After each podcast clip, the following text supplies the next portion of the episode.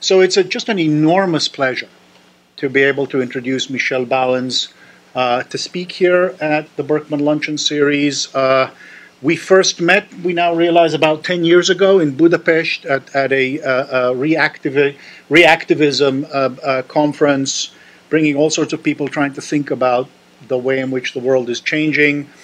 Michelle is probably the uh, single most active, broad thinker about questions of peer production, commons, how they can fundamentally reshape uh, economy. Um, uh, he is the founder and director of the P2P Foundation that just got an award from Ars Electronica for online communities. He is now spending the semester at the Haven Center at Wisconsin, which those of you who don't know is one of the major homes for um, utopian thinking, uh, real utopian real thinking, to take Erik Olin Wright's uh, uh, framing uh, of how life can be genuinely different in a way that is both radical and real.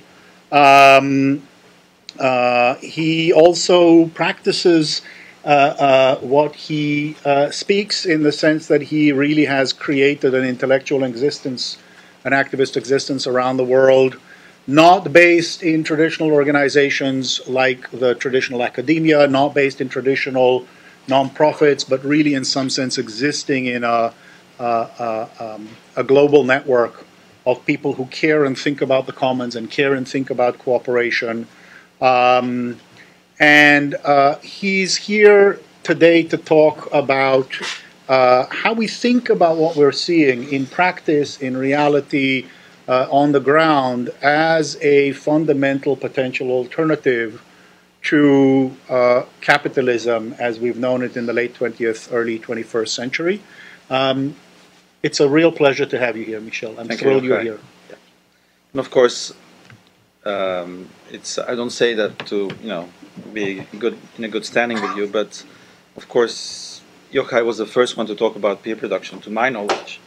So I owe you great debt uh, for the wealth of networks and, and, and, those types of things. So I feel in a way I've you know I've been continuing your work in a certain direction. Um, yeah, I I will start with a, a kind of broad framing. And when I started my work, uh, um, which is more or less 2004. So I, I used to be a business person. I did I did a great many sins in my life. Um, I was working for British Petroleum. Um, yes, you know, buying buying up solar companies and closing them and stuff like that. Um, I'm I also had a job as a, a librarian, uh, closing down libraries and replacing them with electronic systems. So I have a lot to to atone for. Exactly. Um, and so I had a kind of a, a moral crisis uh, at the end of the 90s. You know, I was thinking, am I on the side of the people who solve the issue or on the side of the people who make it worse? And I was clearly making it worse rather than making it better.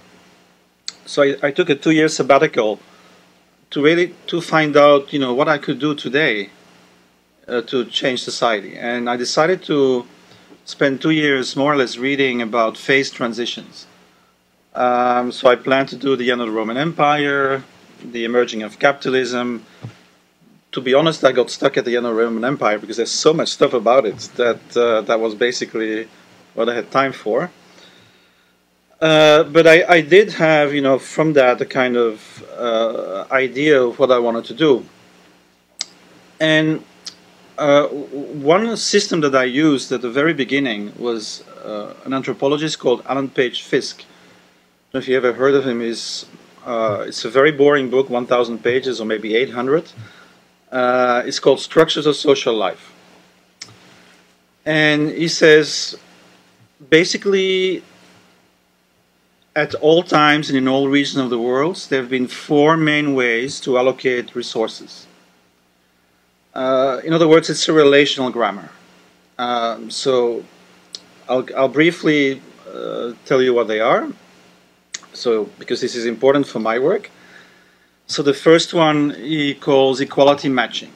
equality matching is the gift economy, right? Uh, mostly uh, um, used in tribal societies, clan-based societies, uh, through mutual obligation. You give something, it creates a debt on the other side, and then they want to give back more in order to restore the equality. So it's a kind of strange way to name it, but that's, I think, really what it's about. So equality matching. He also talks about authority ranking. So when you have class society, imperial systems, etc., um, you know, it's basically plunder and then redistribute, but according to a, uh, a, hierarchical ranking of society, depending on your place in that society, whether you're a lord or a serf or a craftsman in the city, you you you should get a certain amount of access to, to goods that correlate to your power and status in that society. Market pricing, I don't need to explain that because that's where we live in today. Uh, but there's also another one he calls communal shareholding. Now, communal shareholding is basically what we do in the family, unless you have a neoliberal couple where you, you really you know do all your accounting separately, which happens. But in a lot of families, you practice communal shareholding, right? So it's for the family. You're, you're not charging, hopefully, I think, your kids uh, for what you do for them, right? You, you don't price or, and you don't expect anything directly in return. The, the way it works is it's a whole. It's a family seen as a totality, and we all do the best to make the family work. Um, which is basically the way it worked in the, in the you know first hundred thousands of years of human history, when small nomadic bands uh, were the norm, where you can't accumulate property because you, you're moving around, so you go on a hunt. You're not going to sell your, your deer to your family, it's just distributed. Okay. Um, so, probably also here, from what I'm saying, that there's kind of a I, wouldn't call it a historical progression because that's taboo now to, to use that. But you, know, you can see there there is in history uh, relative changes in the dominance of one modality over another, right? So from the communal shareholding as the norm, that doesn't mean the other didn't exist. That's, that's a very important point. But communal shareholding is the norm in nomadic societies to the gift economy as the norm in clan and tribal societies to authority ranking in class pre-capitalist societies, class societies, and market pricing in a capitalist society. Now, some time ago, I found a book which really reinforces uh, this frame. Um, it gave me multiple brain gasms. Uh, it's called the evolution. It's called the structure of world history by Kojin Karatani. It was published in 2014. So he calls it a bit different. I don't know if you can see it because it's in a really small print. Uh, what what he does is he, he kind of you know rereads major anthropological authors like Pierre Clastres, Marshall Sahlins, you know all these people. Uh, um, he rereads uh, the, the, the, the, big historians, and he comes with a very similar scheme. I'll just very briefly. Mode A, reciprocity of the gift. Mode B, ruling and protection. Mode C, commodity exchange. And mode D, so, here is an interesting thing he calls it uh, uh, a mode which transcends the other three, which integrates the other three. Like he makes a very important point about capitalism. Uh, he says the reason it's so strong it's just because it's not one mode of production, it's three in one. So it's capital, state, and nation, right? So capital is the forces of the commodity exchange and commodity production the nation is this is the seed of reciprocity. In other words, the survival of the tribal mechanisms is in the nation. Like people have a sense of what is fair in a nation, and whenever capital becomes too strong and disturbs the the balance in society, you have what Karl Polanyi calls a double movement. So you have a reaction from the nation, which forces the state to make rebalancing efforts. Um, in the same way, and this is what I will, you know, I will talk about mode D. Uh, we will see that mode D, as it emerges, is also an integrative mode. So I'll try to explain what I mean with that. But I think one important thing you have to remember until now is we're talking about a multimodal world, right? We're talking about a world in which all these things exist at the same time, represented by different forces, different institutions, but they exist under a kind of attractor system, like a dominant mode. So for example, today, uh, well, if you were a Catholic before the Reformation, you know, there was a, a feudal kind of model, right? The religion was molded by feudalism.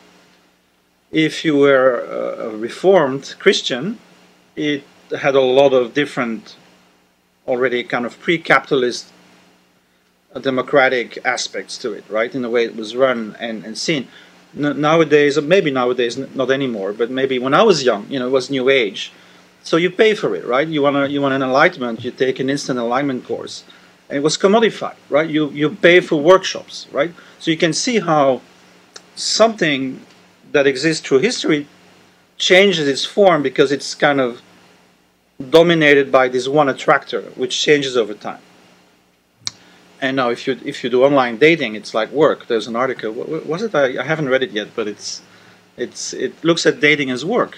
Uh, you know, you, you have to pay for a dating site and, and all that stuff, right? So so I hope you know what I'm what I'm trying to say here. But it's also very important in terms of when we think in, in terms of social change. Um, think about Marxism as kind of a paradigma, paradig, paradigmatic way of thinking about change, you know, in the industrial society. It was very much uh, a sense of okay, capitalism creates this counterforce, the workers, which will, will will take power and then will change it, right? So the idea, whether you were a reformist or revolutionary, was always we will change the system and then the other system will be installed. But if you look at transitions, and you know we have a transition from mode A1, communal shareholding, nomadic tribes to clan-based society. That's the first transition. We have a transition from clan-based tribal society to class-based societies. We have a transition from class-based pre-capitalist societies to capitalist society. So there's we, we there's, it's not like there hasn't been a transition before. We can we can look at transitions, right? And to be honest, it kind of never ever confirm conform to the Marxist uh, vision. It's just not the way it happened. The reason capitalism won was because they are capitalists. Capitalists existed within the feudal society and strengthened themselves and eventually became the dominant force. Uh, so here, so what am I trying to do? What is the P2P Foundation? What is P2P theory? What is this all about?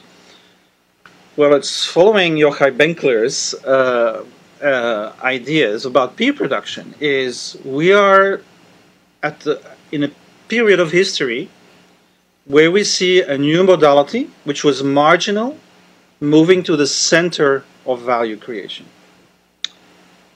In other words, and through that mechanism, we now have commoners.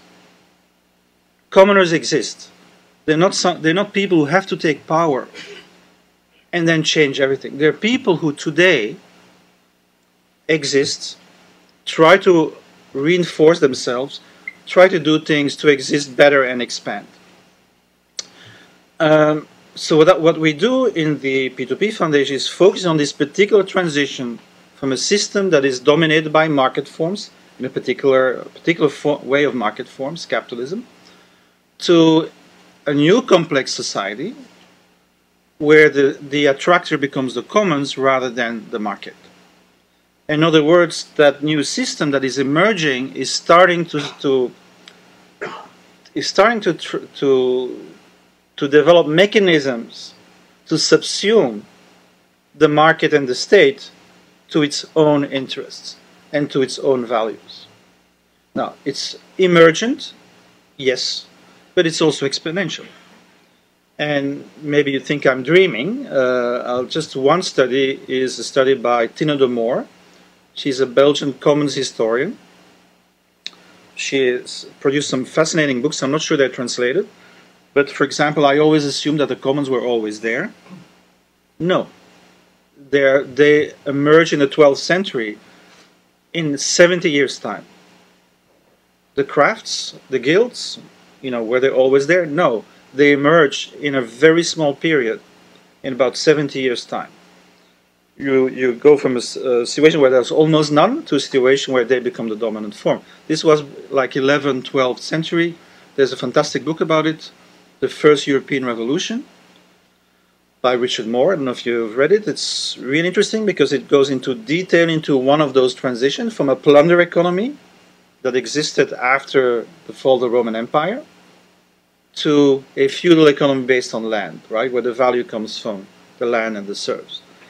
Um, okay, so I lost my thread. Uh, let me let me go back to yes. Okay, so if you wanted to know in the 10th century or in the 15th century, another transition time, how society would look like after a certain time of this thing going on, well, what you could do, and this is what we're doing in the P2P Foundation, is to systematically look at the seed forms. Okay, now remember what I wanted to say. Tine de Moor has, has, a, has done a calculation of state, corporate, and civic initiatives, right? From 1980 to 2005, it's linear growth. From 2005, it's exponential. So the amount of people today doing things in a different way, trying to feed themselves differently, trying to do energy provision differently, uh, trying to do housing differently. If you start mapping it, and I've seen maps in Amsterdam, I've seen maps in Berlin, I've seen maps in Paris, you do not see the map. Right? There's so many people involved in change today that you do not see the map. You see only the red arrows of Google. It's, it's there. Okay. So what, what do you do if you're interested in change? Well, you look at those seed forms. What are these people doing? Right, for example, in the 15th century, oh, why is purgatory certainly suddenly so popular, right? Well, because you couldn't lend money as a Christian, you went straight to hell before. Then suddenly you can go to purgatory and, and buy an indulgence, and, and the, the church can build its uh, cathedrals, right? So it's an ideological change then the Franciscans and the Templars invite double book, uh, double entry book accounting, or maybe reinvented. I'm not sure, but anyway. So you have all these changes that are patterns that are emerging at that time, which probably people at the time think, "Oh my God, everything is changing," but not knowing exactly in what direction. But two, three centuries later, you would say, I think, with justification, that these were the seed forms that would come together in, as capitalism. So this is a bit what I'm trying to do, right? So if you look at the seed forms, like what you see today is the following. We have a mode of value creation which is based on contributions, not on labor and capital. So the old system, which you're all familiar with, right? Uh, entrepreneurs and capitalists fund projects, hire labor, um, accumulate capital, make profits, etc., etc. Right? Because in the market transaction, we only look at our mutual benefits. We have an external body, the state, which tries to regulate the negative externalities that we produce through market exchange. It's not working as well as it used to, but that was the idea. And then civil society, when we talk about it, we talk about non-profits and non-governmental, meaning it's derivative. There's no value being created in civil society. It's what people do with the surplus they get from the from the market. Like the, mo the money has to come from the market, and then we can do maybe a few other things. Okay, so this is the way we see value creation uh, under capitalism. If you look at value creation in peer production, it's contributors contributing to a commons it's software developers contributing to Linux, it's open designers contributing to Arduino, it's people uh, producing to tens of thousands of commons that today exist based on contributions. And also interesting, if you look at how, how that happens, it is not the allocation of resources, and that's you explain in the first half of your book, if I remember correctly, doesn't happen neither with market pricing nor through hierarchical decision making. It happens through massive mutual coordination. I don't know if you use a language, but we use a language of stigmergy, right? The language of the ants, the social insects, where you know what to do because you receive signals from your peers. Go left, go right, go straight. Uh, so we have built these massive open contributory systems which allow for contributory based value creation.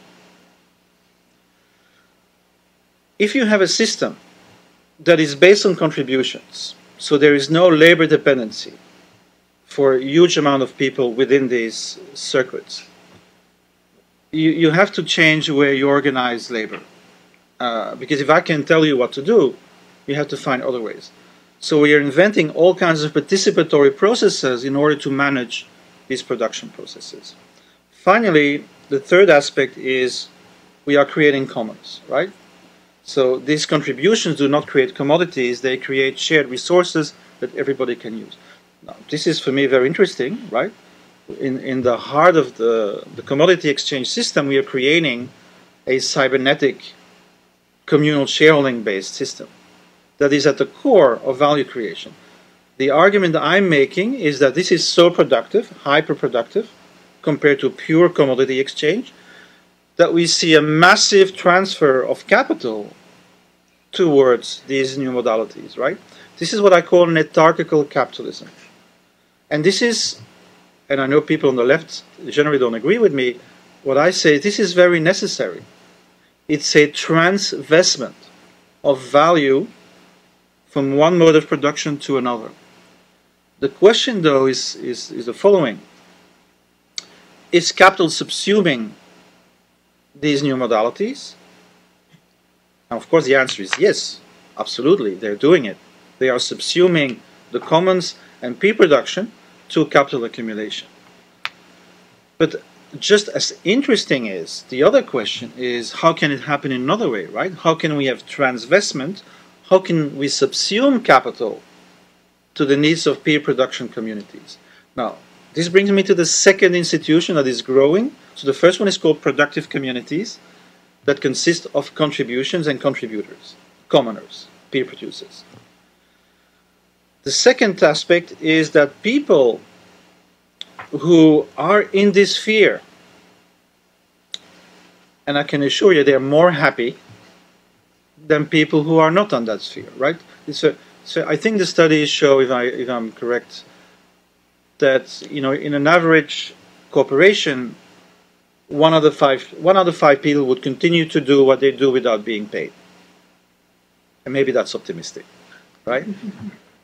um, but if you look at Wikipedia, you know, with all its warts and all, you know, I, I'm a, I do a lot of Wikipedia critique in my free time. Uh, but 100% or maybe 90%, you know, a few people are probably paid by PR companies and, and intelligence agencies and stuff. But 99% of the people who are in the Wikipedia are there because they want to be there, right?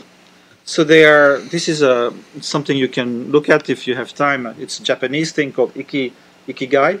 You know, this is like where you want to be in your life, right? It, in the middle of all of that, your passion, your mission, your vocation, your profession, right? When you do peer production, you are there. Well, no, you're not there. You have passion, you may have skills, but how do you make money?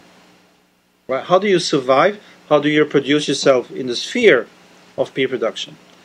And that is where um, so here's the situation today, right? Uh, so collectively, it reproduces itself. Wikipedia, Linux, Arduino, WikiHow, Wikispeed, they all exist. They continue to exist on a collective level. We know how to do this. There is self-production, self-reproduction of the commons. But to self-reproduce the commoners, we have an issue, right?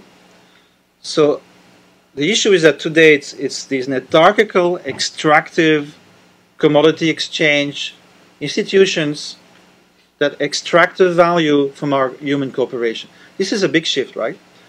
Capitalism used to be enclosing the commons, destroying the commons. And the Soviet system was even worse in doing that, actually, even more destroying the commons. The, the new, the new and, and you pay labor, right? If you look today, Airbnb, Uber, they don't have labor, right?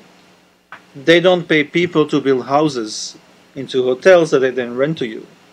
What they are doing is they are allowing us to do peer-to-peer commons, as the case of IBM with Linux, or peer-to-peer exchanges, as in the case of Uber and Airbnb, and they extract value from our production.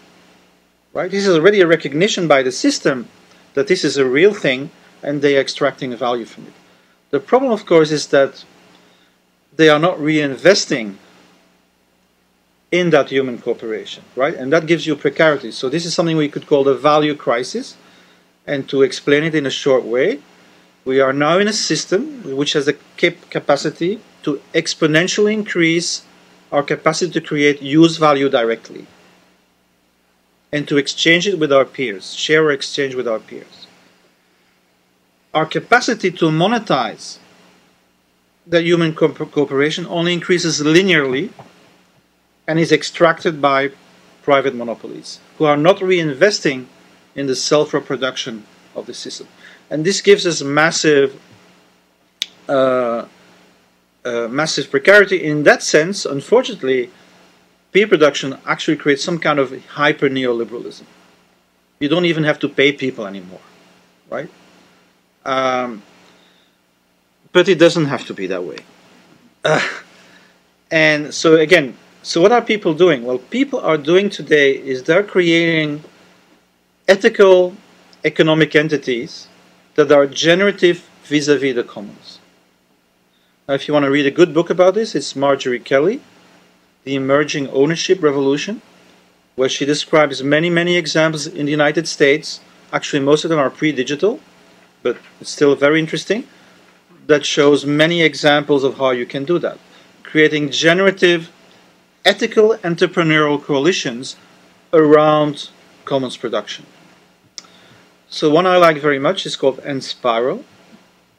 It was born in Occupy uh, Wellington in New Zealand about, oh, that's a pretty short time, 2011. Um, and here's how it works, just to give you an idea how these people, you know, function. So at the core of Enspiral, there are two commonses. Maybe more, but the two ones I know. One is called Loomio. Loomio is an open source decision making system for virtual communities. Yeah. Um, Co-budgeting is an open source uh, software for reinvesting the surplus from a network. So in Loomio, they make their decisions, and P2P Foundation, we use Loomio as well. So if you have a virtual organization with many people in different places of the world, because this is something I want to add, following Mode D as an integrative mode, Mode D is a reinvention at a higher level of complexity of nomadic nomadic condition, right?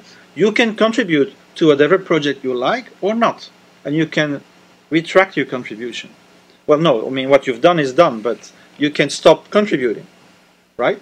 so you have these people, for example, I live in Chiang Mai, northern Thailand, um, and there's thousands of neo-nomadic developers living in Chiang Mai. Uh, 30 people from the Mozilla Foundation work and live in Chiang Mai, right? You have this whole circuit being developed now of young people, developers, designers that are just traveling around doing projects they have effectively a neo-nomadic condition. And in that sense, this is a technology which enables a renomadization of, of our world. Second, I, am continuing on my integrative uh, logic here. Second, the clan-based, tribal-based reciprocity equality matching. That's what I'm talking about. When I say generative, right? When I say a generative ethical entrepreneurial coalition, so the 18 social business ventures that exist in the Enspiral Coalition around Loomio and co-budgeting commons. This is, this is about reciprocity. This is about how can I use the commons and build a livelihood around the commons without weakening and extracting value from the commons? Because we are all codependent from the commons, right? So even though these are market entities, they are actually market entities that that subsume themselves to the value of reciprocity. Does that make sense? Right? So it's like the, the idea of a moral economy of the Middle Age in the Middle Ages, right? So this is this is a reintegration of mode A2, reciprocity, into a higher level mode D, mode of production. So how can you do this? Just a, a few examples. Uh, this is something that we have very hef, uh, hefty discussions with the free culture and free uh, software movement. In the P2P Foundation, we support something called reciprocity-based licensing. Okay, if you do software, it's no problem, right? You live in Italy, you stay until you're 42 with your parents, no problem. You can do software, right? But if you want to make stuff, if you want to move from Linux to WikiHouse or WikiSpeed, make cars and houses, you need to buy raw material. You need to rent space. You need to so there's you know there's capital requirements and regen regeneration requirements which come in, the, in, into the game. Then it becomes problematic that big companies who do not contribute to your commons just take the common knowledge and build an economy around it and drive you, you out of business, right? This becomes problematic. Uh, a famous example, MakerBot 1 and MakerBot 2. MakerBot 1 was a, a commons, every a whole community in the world had contributed to making a self-generating 3D printer. Then they got venture capital, and of course, the first thing the venture capital demands is enclose. So MakerBot 2 is no longer a commons, right? Um, so what is a reciprocity-based license? It's very easy to explain. I use uh, an example from the UK. It's called the Fair Shares Association. It's a new form of property which combines one-fourth founders, one-fourth funders, one-fourth workers, and one-fourth users. So they have four types of shares. And they, they're expanding this model in different uh, companies in the solidarity economy. They have a double licensing scheme that says everybody can use our knowledge. So the sharing is not in danger. It's full sharing, fully open source. But if you want to make money with it, then you have to be a member of our association, Reciprocity, and then you get the Creative Commons commercial license instead of the Creative Commons non-commercial license. This is what we mean, and I hope you understand. So the idea is to reintroduce in the market the demand of reciprocity. So, and that's what we mean with an ethical market coalition. So if you want to study this, Enspiral, Las Indias, uh, Sensorica, uh, ethos in the UK are among amongst the larger of these. They're still very small. You know, we talk about two, three hundred people, uh, but these are models of this new regime. Now, third thing I didn't mention, and I should absolutely mention, is the idea of a for-benefit association that manages the infrastructure of cooperation. So it looks like an NGO, but it's not an NGO uh, it's legally it's an NGO, but that's they have they have a different way of thinking about stuff. So an NGO still thinks in terms of scar scarcity. We have a problem in the world, healthcare in war zones. So we'll collect, fund, we fundraise, and then we'll direct the uh, resources to the war zones. You know, Doctors Without Borders, right? As opposed to the Wikimedia Foundation, which says we want to create this universal resource, universally available for everybody who seeks knowledge, the Wikipedia, in all its languages, etc. We need money for the servers, so we're going to fundraise to create this infrastructure that allows people to continue to do what they want to do. So in a way, it's kind of it's an abundance way of thinking, right? It's it's a way of thinking that all these contributions are there potentially in the world. So let's make a system a social signaling system that allows people to match their efforts and skills to that project. So in Wikipedia, there's no business around it, but what I'm interested in is these models which actually do that. So the Enspirals and Soricas, etc. so reciprocity licensing is one example. I want to give you another one, which is uh, just to show you that I'm not dreaming all these things up. Uh, here is our section on accounting. Now, every value shift in history, which whether it's the invention of the state in Mesopotamia, the temple irrigation systems, was based on accounting, right? The invention of accounting created the state. Well, not really, but it was it's correlated, right? It's correlated. The invention of capitalism is correlated with the invention of new forms of accounting in the 15th century that were used by merchants, etc.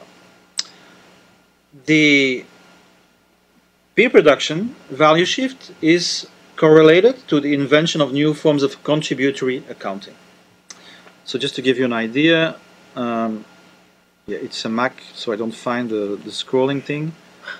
Uh, how do you go down, man? Oh, here. Sorry, I, oh, there it is. It doesn't always show up. Uh, how many? How many do I have? 419, right? 419 forms of accounting changes, but generally idea is open and contributory accounting, right? So here's the way we reason about this. The real class struggle is not fighting for a piece of the pie within a system that predetermines for you what value is, right? This system that tells you that polluting a bay is good for GDP, but volunteering to clean up the beaches is bad for GDP, is bad for GDP, right? So that's the, the deciding what value is, right? That's the real struggle, right? So this is what these communities are doing. Of course, they can't change the whole system, but if you look at the contrib contributory accounting system of Sensorica, which is the most advanced and the most complex, what they're really saying is, in our community, we will decide what is value, right? So contributory accounting allows people in that network to say, okay, I gave space, I gave a machine, I rented a machine, I worked 10 hours. So they decide collectively what value is, what a contribution is. They evaluate it, they have a karmic system. It pretty much works like in Buddhism. You know, you sin and then you get merits and your credit card goes back uh, in balance. So they use this karmic uh, mechanism. And the social contract is if we make money, and of course that that doesn't depend on them. That is the interface with the existing dominant system. They can't change that, you know, they're too small. But what they say is that the dominant value stream, if they can access it, will be subsumed to the contributory accounting karma that they have decided, right? So this is this is transvestment. This is the idea of transvestment. Generating a stream of value from uh, an, one system, the commodity-based system, mode C, to mode D, right? It's five minutes. How can I? Okay, so maybe I'll give you the secret plan. Um, the secret plan, right? Um, so this is this is how we strategize. So uh, so so we call ourselves post-capitalist rather than anti-capitalist, right? And the reason we do this is that. So I see this like in a divorce, right? So you you you you you, uh, you have your wife and it doesn't work, and you keep fighting and fighting and fighting, and everybody's unhappy. And then there's a moment where you feel it's not worth it and that's when the relationship is really dead, right? As long as you keep fighting, you're nourishing that relationship, however dysfunctional it is. Once you feel or decide that it's done, you move on. Does that make any sense? So that's the difference between being anti capitalist and being post capitalist. Like, I'm not even interested anymore. I know it exists, I know it's evil, but I'm doing something else. I'm building the future, I'm constructing right now a life in which I feel happy with my peers in a different logical value. So that's that's the whole idea. So you know, if you look at okay, I, will I'll have to to if you look at transitions in the past, um, it's hard to say whether transition happens. And it's probably for both reasons, right? There's there's different schools of thought. It's because the old system is no longer working. That's one thesis, or because the new system is so much better, then it logically follows that people shift to the new. I'm not sure. But you know, I would say it's creating more and more ecological havoc and more and more social inequality. It's not working. It has a, a number of systemic crises. People are responding in fragmented ways to these crises. So they're doing sustainability. You know, already 10 years ago, uh, what was it, David Korten or Paul Hawken, uh, Blessed Unrest? You know, already 2 million sustainability organizations. That was like 10, 15 years ago, right? Openness, free culture, open design, free software. You know, all these movement wants to to share knowledge, mutualize productive knowledge. And then we have all the people who are interested in fairness, the solidarity economy, the cooperative economy. All these three things are happening at the same time, but they are fragmented. This is a big issue. So I went to Italy, spoke to the community supported agricultural movement there. Oh, okay, they have 12 different softwares for ordering food in just one country. Right? No wonder that Uber and Airbnb win that kind of a game because they only have one software uh, to do. So this is one thing. Within those big streams, people are still fragmented, but they also fragmented in between. So open source circular economy is a set of uh, strategies and proposals to converge the sustainability model and the open model. Open cooperativism is a set of strategies and propositions to converge these solidarity models with the open models. Does that make sense? So in that way, these different patterns which exist but are not yet reinforcing each other, that's the idea, right? It's, it's to reinforce that mode modality. And as I said, it's integrative, and I'll, maybe I'll stop with that. It's integrative because it's, it, it allows a re revival of neo-nomadic conditions now, the reason that I survive, not always very well, uh, outside of institutions, is because you know we have pooling mechanisms in nomadic society, and I, I profit from that. Whenever I'm really in a bad shape, I just tell people, and I get fundraising. You know, not a lot, but five, six thousand euro. Okay, I'm I'm good for another three months. You know, yeah, it's not always fun, but it works. And then, of course, we try to actually work on institutionalizing those mechanisms, right? So we, we are working on this. For example, in Enspiral, one of the things that moved me most is that they mutualize their mortgages. Yeah, so any anytime uh, somebody wants a mortgage, they all pitch in so that the person has 10% to go to the bank. Right? So it's, it's based on these mutualizing uh, resources. Okay, it's integrating reciprocity mechanism, I talked about it. It integrates the market the ethical entrepreneurial co coalitions are market forms, they're not capitalist market forms. They're not extractive capital accumulation based market forms. The state, the for benefit association, is the state of peer production. It's the common good institution that looks at the whole, not just at individuals co connecting to each other. And we project that, and that is my real end, we project that as a as a social model for the future. So we see a future system as a reconfiguration of the capital state nation hierarchy into another one, where civil society becomes productive because citizens are now engaged in contributing to creating shared resources, commons. We see an economy that's become ethical and moral because it has become generative towards nature and human communities. And we see a state who has become an enabler and a facilitator of social and personal autonomy. Just one example, the Bologna regulation for the care and regeneration of the urban commons, it's a mouthful, I'm sorry, uh, basically allows neighborhood collectives to propose improvements to their neighborhood. There's an evaluation and negotiation with the city about how the city can help these collectives achieving those goals with money, infrastructures, etc. This is a reversal of the idea of a state which stands outside as a provider of public services that are passively consumed by citizens into a system that creates the conditions, the capacitation, because this is very important, right? Peer production does not solve the inequalities in the existing system, right? As Yochai know, free software is very male dominated. Now, there's lots of reasons. One could be culture, but they are open systems. Another could be, well, in this society, a lot of women are not studying technology and don't, you know, that I don't know what the, what the situation is, but I'm saying by itself, they are not solving that issue, right? So this is called capacitation building, right? Capacity building.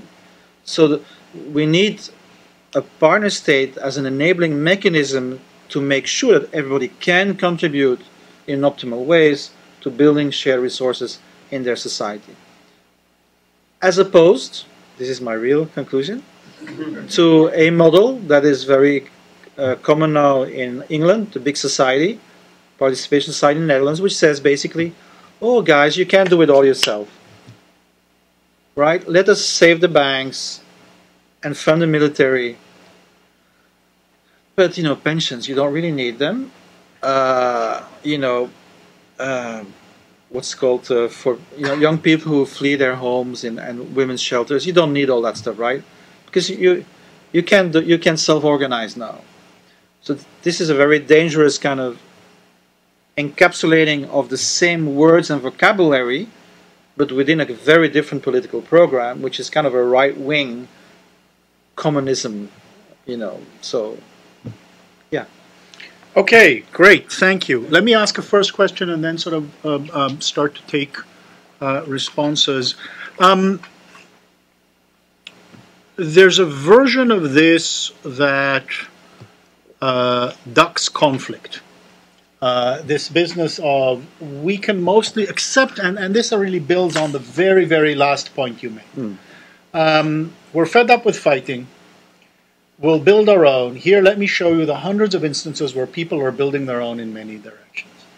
But every one of the transitions you've described historically is accompanied by massive bloodshed and conflict. Uh, even within capitalism, the transition of the second industrial divide yeah. and the rise of social democracy is fundamentally on the backs of people fighting and being killed and killing. Um, what's where are the battles? Uh, you don't. I, I can't imagine. I refuse to imagine that you have a deterministic story here that says if we just build it, they, they will, will come, come, and yes. all will be well. Don't yes. worry, we'll just leave them behind. There are points of battle, there are points of control, there are places where uh, battles need to be won. If you were to diagnose where they are in the next two, five, twenty years, where, where do you think of battles? Right. Well, first of all, I see three big dangers, like things that I personally don't like. And and these are kind of the abs- absolutisms of these forms. Right? So we have fascism and Sovietism, which were forms of totalizing the state form. We have neoliberalism and anarcho-capitalism, which are ways to totalize the commodity form.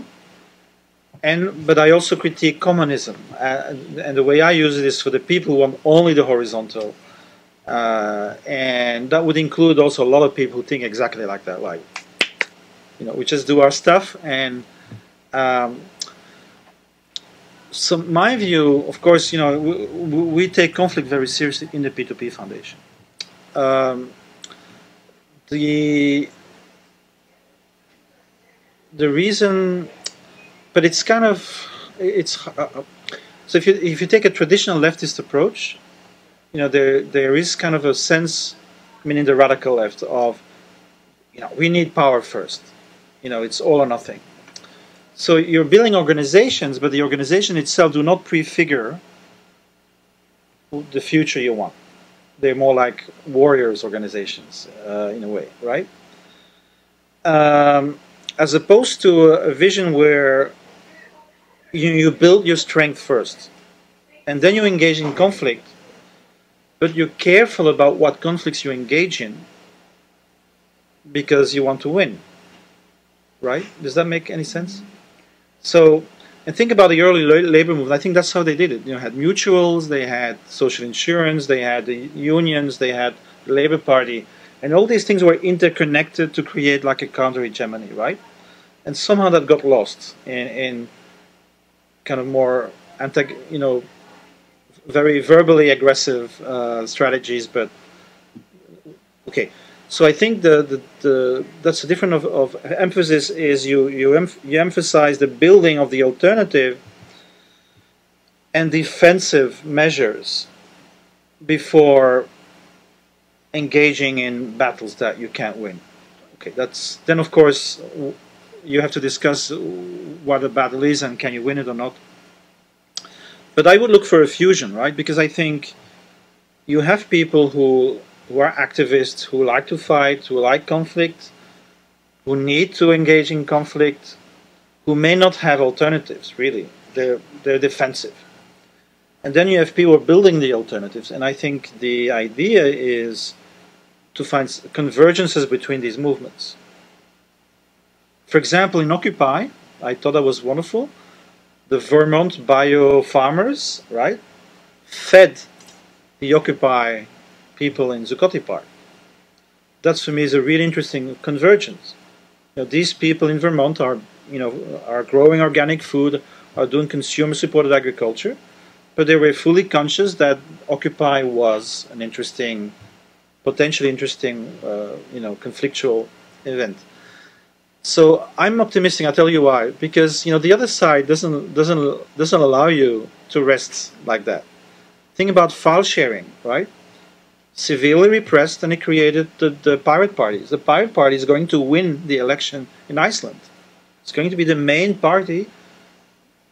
You know, there were there were no more apolitical people than file sharing people. You know, they just want to listen to music, right? But out of that cauldron came came the pirate parties. Another good example is En Comú, so in Barcelona. So you have 2011, 15M. They're entirely anti-political. You cannot go on the square with uh, any sign of uh, you know belong to any organization. Then there is elections and they don't vote, and they have the most right-wing, vicious anti-commons government in the history of Spain well, Franco not included. Post post Franco history of Spain. All right. Um, and the result is that these people then repoliticized, and now they're in power. En Comú is in coalition, a commons-oriented political coalition.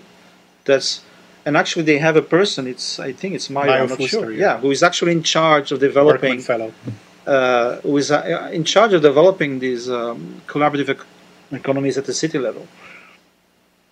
Yeah, so I think they go together, and it's a question of finding convergences between you know various emancipatory movements. Um, yeah. So let let's bring in. Uh, yeah, my concern is you, you put a lot of emphasis on the modes of production, and actually modes of exchange and modes of exchange. Yeah. But but capitalism is extremely good at organizing and its structures. So this I think this is where the where the where the gravitas is. And, and if you have a look at uh, Airbnb winning with couchsurfing or Uber winning with uh, ride sharing or even Wikipedia, you know, I'm, I'm an engaged Wikipedia and I'm, I'm all for Wikipedia, but we're, for the last 10 years, we've lost a lot of new editors. We've seen a lot of parasitic organizations or around it, including Yahoo. Google is has having knowledge, uh, whatever it's called, knowledge engine now that is actually feeding our content without even attribution. So my question is maybe, you know, of course it would be nice to say that we are having sort of like seeds of new modes, but maybe we there was a war and we've lost. Um, yeah, it's a good point, and you know nobody can deny that it's um, that it's partially true. Um, I just don't find it very interesting. you know, I rather think, okay, this is the case. You know, um, you know, I, I also can give counterexamples, right? Like like you look at cars and you see Wikispeed, and of course they're not building a lot of cars, but they're able to produce a new design of a car every week, right? Uh, so in terms of actually productivity and innovation, I think we're very good. Uh, in terms of you know permanent organization, I think capital still has a lot of a lot of uh, headway, and I I blame horizontalism for it, right? So the the blob, I call it the blob, right? So you shift from the hierarchical mode to the horizontal mode, and then it's like permanent processing, talking, talking. Everybody has to agree, and nothing gets done. So I'm dreaming of a new mode that combines, you know, fully democratic participation, but then actually responsible action. And so, yeah, I think when we get that right, then we can uh, move in that direction. I think another thing, and I'm not sure it's realistic, but that's the thing I'm working on. We have co-ops. They represent 10-15% of the economy. We have solidarity economy. They work. But then you look at Mondragon and they privatize their knowledge, right? So the idea of an open cooperative is an idea of convincing those forces that are now existing as a subform within capitalism to become hyper productive through these open strategies, right?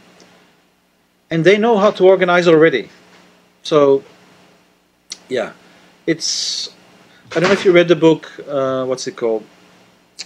From a Belgian guy, Frédéric Laloux, Reinventing Organizations, right? Capitalism right now is extremely communistic, right? I mean, the the way they they deal with labor, self management within a for-profit enterprise, it's amazing what they're able to do. Um, and then you go to a leftist organization, and it's like the army. um, so yeah, we need to. We, we, there's all the things we need to change. But I, I just fundamentally, of course, um, this is not. This is just a joke, and it's not meant for you. But here is. I, I like to say this. We have three ruling classes: neoliberal businessmen, social democratic politicians, and postmodern academics, and they're in charge of demoralizing us.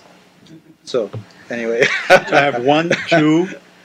Any more? uh, Um, so I guess at the end of your talk, you said peer production does not solve existing inequalities, and I um, I was listening on its own, right? On its own. Right, Yeah. on its own. Um, and I guess I wanted to ask if you could sort of go a little bit deeper on that. I was I was listening to your talk, thinking about. I was recently spent a period of time in Cuba with a number of open source developers there, and got to know that community in a, a little bit, and it is a really interesting context for that kind of work because of the unique way that the state operates there. Um, but what I was sort of not surprised to find, but interested to think about, was the fact that the open source community there, like in so many other places, is extremely dominated by men, and like like one of the biggest email lists there has 420 people on it, and two of them are women Yeah. Um, and it also is dominated by people who are in something like a middle class. So young men who, yep, live with their families, where women are doing most of the labor of maintaining a home, and in and in Cuba, that's that's a big chunk because you don't Yeah. there isn't actually you know people aren't working in the same way that that we do here.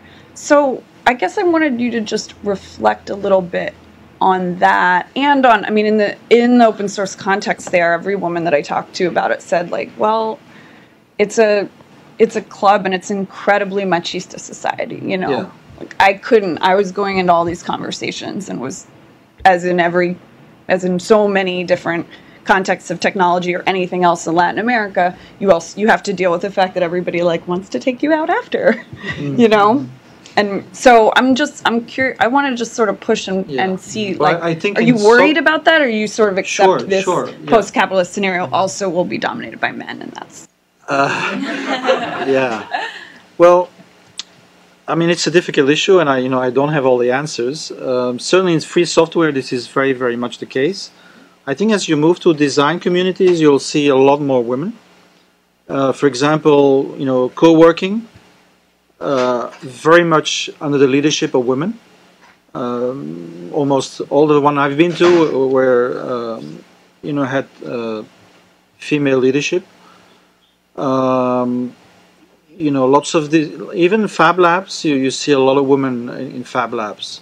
So it's you know, it's not. I'm just saying, it's not black and white, right? And and yeah, I you know, it's the, I unfortunately I think it's the women who have to do that work, you know, and push push for the change within those communities. And you see that within free software, right? You have these and you may not like the names they choose for themselves, but you know they're net girls and net chicks and, and cyber girls with four R's and so most of these communities have actually because of that problem, you know, women or are organizing themselves uh, with reason, you know, to change that machistic culture. Um, there is an, also the, the class issue, absolutely. Um, you know, one of the things I liked was uh, going to Oakland. Uh, well, actually, haven't. I well, actually wasn't in there, but I talked with people from the what's it called, the Omni Commons, where you know by by by being more ambitious in terms of size of these fabrication spaces, they can do more for inclusionary politics, as opposed to a small space that you know you have geeks and that's it. Um, so yeah, I don't have you know particularly answers to that, uh, and I don't think peer production as such is enough to, to make all these changes. It's going to be a convergence of struggles and constructions that you know is going to make a, a, more full change.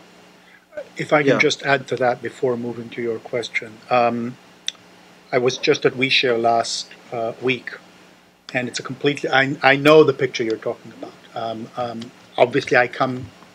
I have a different place in it when I encounter it, but I know completely different.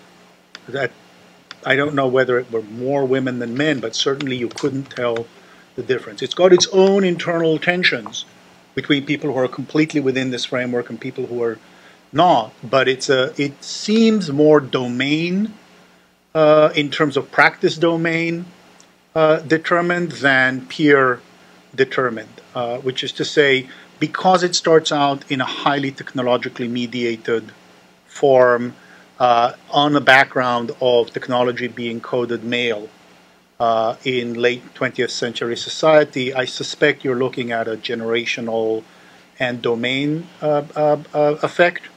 And that once you move to other places, um, you know, if you look at the National Domestic Workers Alliance, ILAP, and the effort to create a, a, um, um, a platform for domestic workers, you actually have obviously the opposite because of the background social structure of domestic work being coded as female.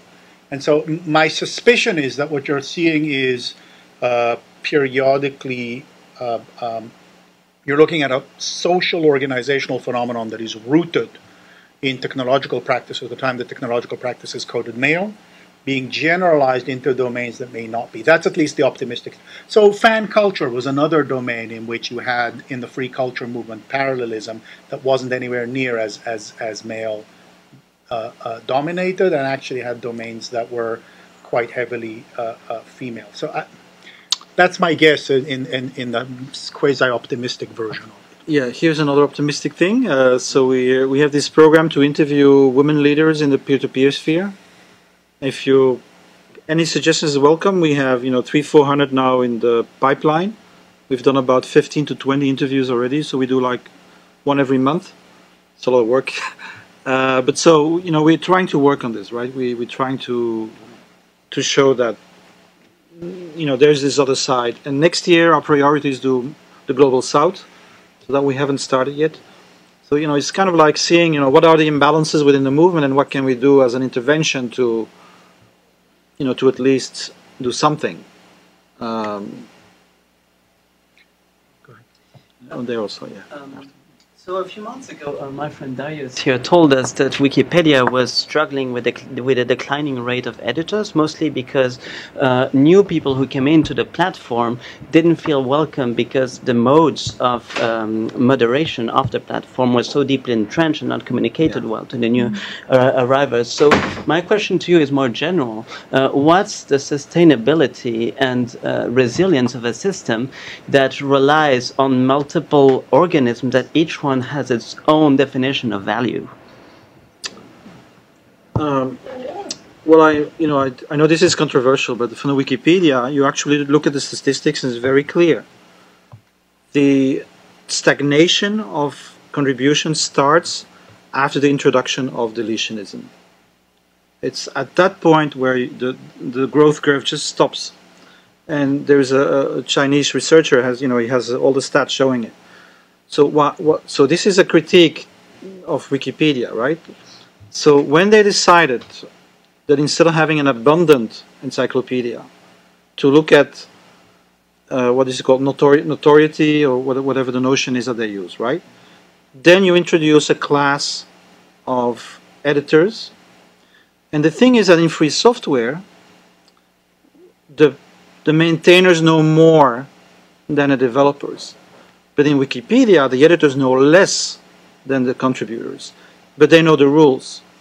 And so, as a contributor, as an unexperienced contributor to the Wikipedia, you know, within a day or two, and you know, I've tried a few times, you have 15 codes slapped on your, your and if you're not if you're not full time willing to engage and have a support because you have vicious people in there that want to delete your your page, you lose. And in, in that way, I feel the open source ethos, which is you know continuing to improve an article, has been severely damaged in the way the Wikipedia works today. But I think it's so entrenched, it's not going to change anymore, and so Wikipedia will become, you know, probably more professionalized, start paying people. Um, I know this is not very popular view within the Wikipedia, but it's mine. I, I support Yeah. paid editing as long as it's you know open. We Yeah. know who's being paid. Like people, people, Yeah. Mm-hmm. people at museums scanning stuff for us. That's great. But deletion is just a short comment. I I don't think it's a, it's a valid link. I think deletion has spread through many projects at different times, and we see a decline across projects in pretty much, pretty much the Mm-hmm. same time. But the, bro- the broader question maybe Yeah. you haven't addressed, how, how do you ensure portability between the different systems that develop their own norms when it comes to value? How do you make a system that's sustainable? Uh, well, I'm not sure what you mean by sustainable. Um, Like if I yeah. work on Wikipedia, like, and I know all the rules of Wikipedia, if I start with another system, if I okay, I don't like Wikipedia anymore, then I start from scratch. How do you? Well, you know that happens all the time in free software, and and so the, that's one of the reasons I stress the the economic uh, structure because you know if if you only rely on volunteering, um, people volunteer three to five years and then you know they go on. Um, so if you want a system to persist over time, for me you have to create livelihoods. And so, and then you have, and once you're in a livelihood situation, you have a very different logic. So I even noticed it in my own organization. So, you know, the wiki, 20 20,000 articles, 35 million viewers, it works. But as soon as I have a contract with somebody to produce a report or a synthesis, it doesn't work because I need to be on time and people mm-hmm. are not on time. And so I I actually have to reintroduce hierarchy in the production process when I'm when I'm with the market. Does that make any sense? So every modality is not going to work for every situation. It works good for constant iterative improvement, but where you're you know when you're interconnecting with uh, like a market organization and you have a contract, it's it's not working. You know because you have no guarantee that thing will be done at those conditions within a time period you know, that is condition of you getting the income. Does that make any sense? Right? We have a last question. Okay. And and there was one already for a long Um, time but there. we- Yeah. uh, Okay. Yeah. Hi, um, so I wanted to ask you, this is all based on a physical infrastructure, enormous physical infrastructure, you know, satellites zooming Yeah. overhead. And, you know, it's almost like you're taking that for granted, that all that's there and you're building on top of this. Um, is, is that a sort of accurate way of, of looking at what you're doing? Well, actually, I'm even worse than you think. Uh, I, I think the only way to get to a sustainable society is through peer production. So I'll give you my argument. Okay, first of all, if you design for a market organization, you always design for scarcity, and planned obsolescence is not a bug; it's a feature. So everything we make today is made to fail, is made for waste, it's made to force us to buy again. But when you look at open source communities, Wikispeed, WikiHouse, WikiHouse makes houses that are carbon positive. So not only do they not produce carbon, they actually take carbon out of the environment.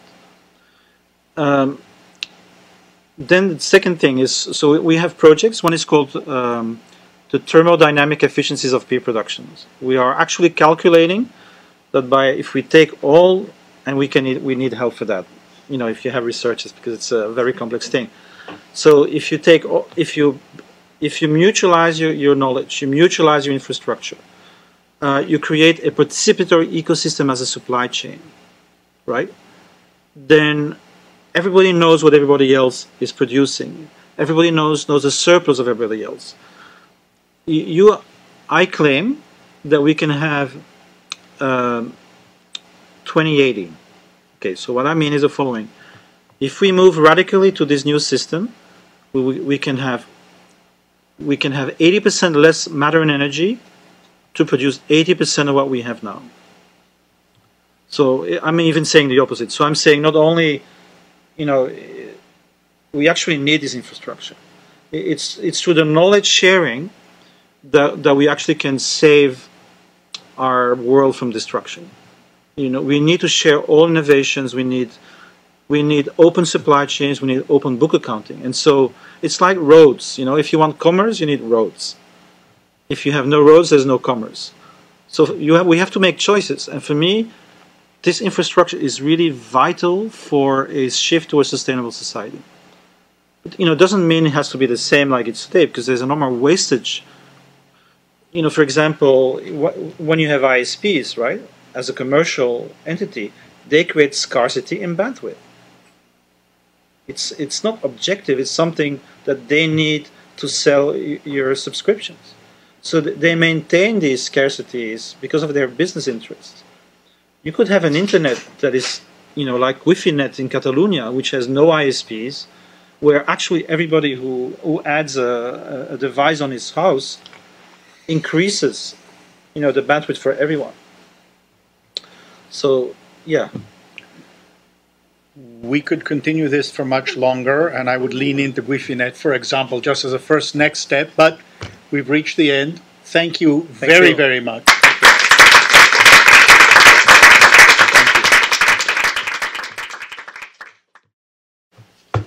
Thanks you. very much. Thank you so much. For